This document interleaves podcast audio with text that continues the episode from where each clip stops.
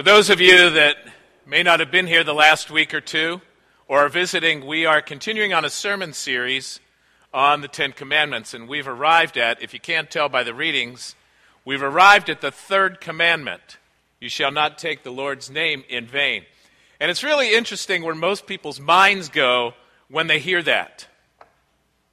Because most of you have a very familiar experience in people taking the Lord's name in vain, or that's what you typically think of the commandment means. Like, for example, when you ask God or someone else asks God to damn something. You know, like your computer. Or if you hit a tree when you're hitting a drive on a golf course. Or if you stub your toe on the bedpost or a stone when you're walking barefoot. You know, it's interesting how many things people damn. And they're all inanimate. What's the point? What are they doing? What are they thinking? That's one thing people typically think about. The other is when people say, Jesus Christ. You know, and it really has no meaning like they're really praying. You know what I mean? I did a talk when I did youth work. It's probably over 40 years ago. And it's because of what was happening when I would go to the high school and I would visit some of the students and hang out. You would hear it periodically, and it depends on what the situation or the scene was. Some of you have heard me talk about this before. You'd go to a football game, and someone would miss a pass, and someone would say, Jesus Christ. And it's like, did he miss it?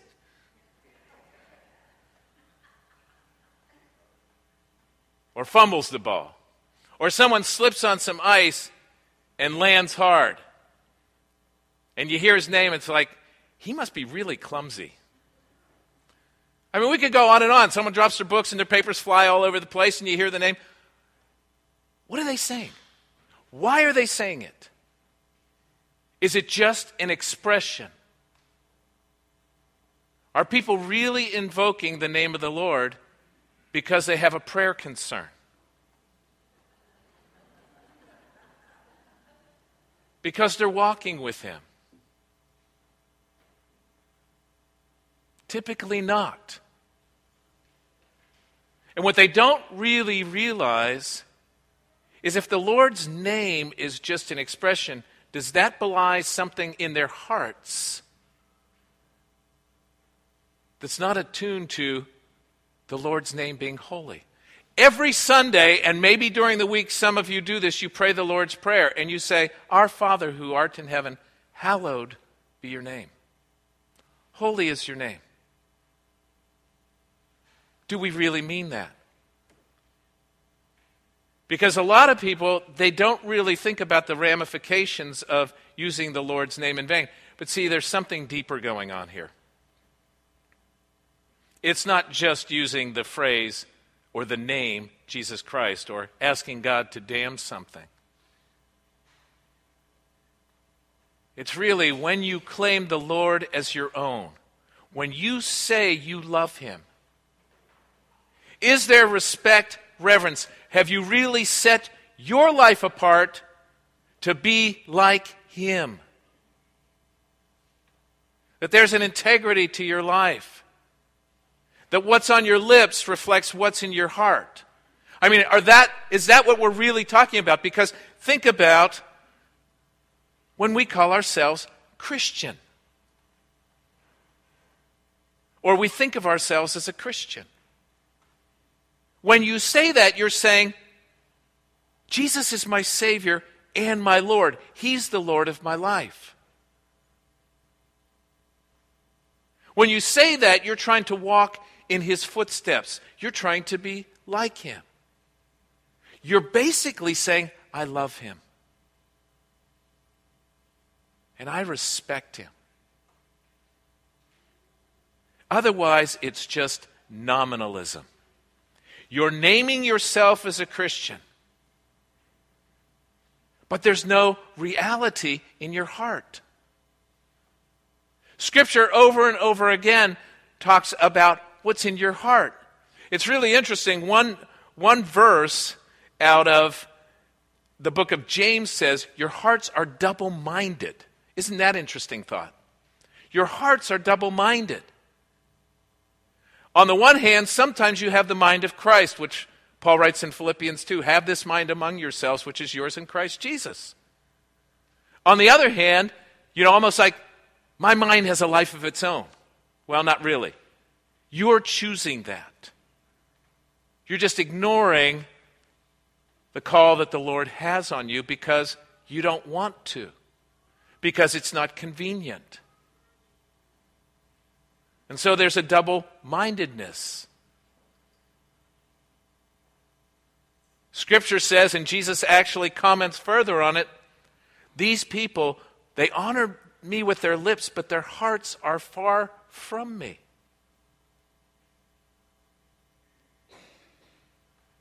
When we say we're a Christian, we're a disciple of Jesus Christ, He is my Savior, He is my Lord, I love Him, does that hold for your life? Or is it just in name only? Because it helps you to feel good about yourself. See, the name of Jesus is to be honored and glorified. That we are claiming Him, not the culture, not ourselves. We are claiming Him.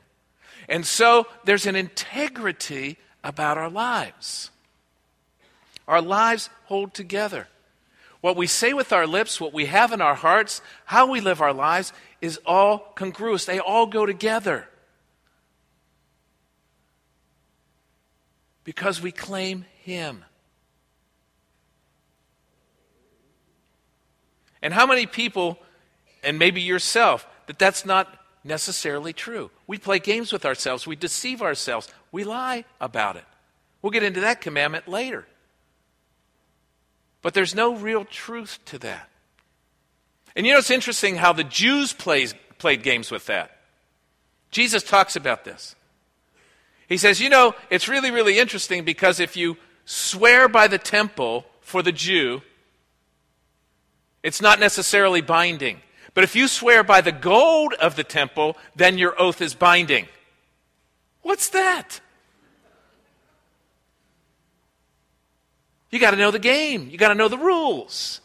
So if you know the game and you know the rules, you can get away with it. I swear by the temple, this is true. You know, it's like us walking into a courtroom. Put your hand on the Bible. I don't know that they do that anymore.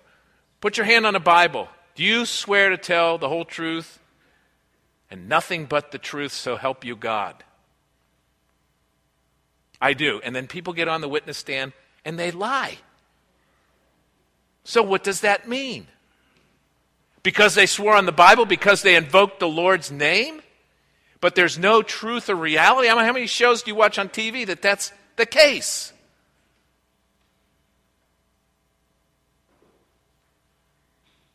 There's no integrity. Jesus said, Let your yes be yes and your no be no. Why? Because if you are walking with Him and He resides in your heart, you will be trustworthy because He is trustworthy.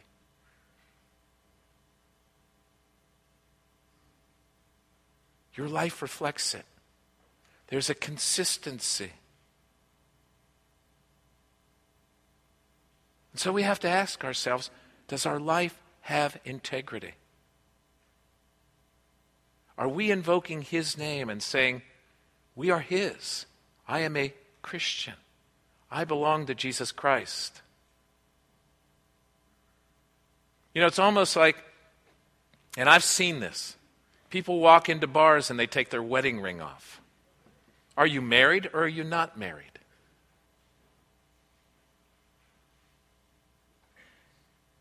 And you can do that whether you have your wedding ring on or not. And that's the same as when you claim to be a Christian, that you belong to Jesus Christ, that you love Him with the whole of your being, that your life holds together and you don't play games with that. Now, the word that is sometimes used in this is the word profanity. That word kind of cleans it up a little bit for most people. But you know, profane, the word profane actually has a couple of meanings. One of the meanings is it's not sacred, it has nothing to do with God. In other words, when we are being profane, there's an unholiness about our lives, about what we say, about what we do. Another meaning for the word profane is blasphemy. We blaspheme. But the Holy Spirit, who's meant to live in us and dwell in us and move in our lives, we're denying that Jesus is Lord. That's the interplay if you saw it in John chapter 8. When, they, when Jesus was going back and forth with the religious leaders, he was saying to them, You don't know me, and thereby you don't know the Father, because if you knew the Father, you would know me. And they keep trying to trip him up or show that his logic is false. They deny him, they deny the Father.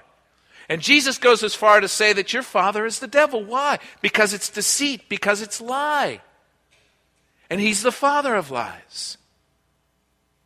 See, that's the blasphemy of taking the Lord's name in vain. When we take his name as if we are his, and we deny that reality by our lives. He went to the cross to purchase us by his life, to make us his, to show the depth of his love so that we would respond to that love. And we would walk with him. So when we claim him, that's what we're saying. Do we fall short? All of us fall short. But then we don't dwell in it and say, well, this is just my life. As if God said, your life is fine, when it's directly contrary to Scripture. And that's why this phrase, I don't know if you caught it, it's in the reading from Ezekiel that says they prophesy out of their own imagination. Ezekiel says something very similar, similar earlier. Jeremiah says it twice. Jesus says it, saying, Peace, peace, where there is no peace. In other words, this is okay. This is okay. The false prophets were saying that all the time. As long as they were appeasing the rich, the wealthy, the culture that they wanted to fit into, whether it be the peers or the culture at large. Because they say it's okay, then it must be okay. And the reality is, it's their imagination. They prophesy, they say, This is if acceptable to God. This is as if God's word. Because they imagine it so, because they want it to be so. But it's not the word of the Lord. It's contrary to his word. We talked about that when we talked about other gods and how people in the culture will say, oh, it's all basically the same God. It doesn't matter. Yes, it does. Because we are called by his name. We are called to Jesus Christ as our Savior and Lord. It matters. It matters. And it's amazing what can happen. If you look in the Psalms, if you look in the other prophets, you will see at times those who are supposed to believe have disdain or even contempt for the word of the word of the Lord and the Lord himself. You will see at times there being a reference to enemies who disregard the name of the Lord, and then how the people who don't believe in Israel disregard the Lord. But when we claim Him, because He's claimed us by the cross, when we say we love Him because He loves us, we come to know Him and trust Him and live into His call on our lives. I want to tell you a story, true story, that happened in the first parish that I served back in 1985. There was a vestryman, and I don't know how all this came about. I don't know the, the backdrop of the story, but I know the result. This vestryman left his wife and moved in with another vestryman's wife. He was the rector's warden, by the way. When people asked him about it, how can you do that? He said, God told me to. That's a true story. You can ask my wife. God told me to do that.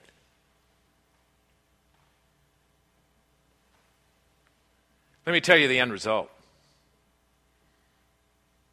The man whose wife left him ended up becoming addicted. I actually snuck into a rehab center to visit him one time. I can look that part. Especially back then when my hair was a little longer.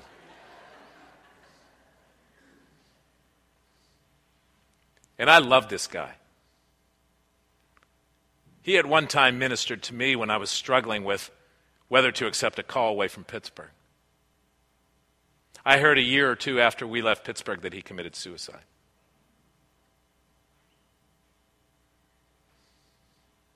It's amazing how we can downplay when we say, oh, it's fine. Everybody does it. It doesn't matter. We'll get over it. And we reject the word of the Lord. And thereby reject his love and reject his call on our life.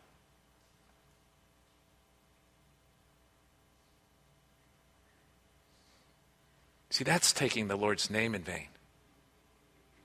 It's not just a flip saying that we throw out there, a name. It's more than that. It's taking the claim that He has on our lives and we've responded to when we say, I'm a Christian. That I live for Him. That my life is about reverence and respect for Him because His name is holy. He is all powerful. He's El Shaddai. Look at the names of God in the scriptures and what they mean. It reflects His character. And I am calling myself by His name because of His love for me, because of what He's done for me, because I'm His. And so we don't dishonor, we glorify the name by our lips by our lives, by our heart. And don't take that call in vain. Let's pray.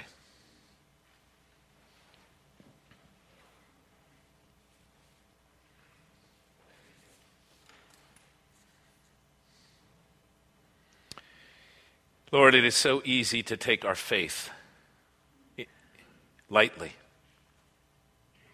to compromise because of the imagination of our culture, the imagination of our own hearts or minds, that we can live contrary to your call.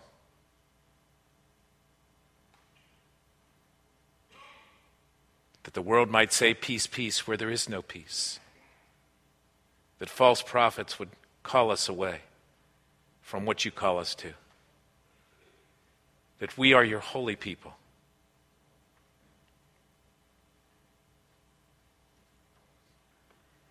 Lord, we thank you for the gift of your Son, Jesus Christ, that he died for us to show the depth of your love, to show your claim on our lives.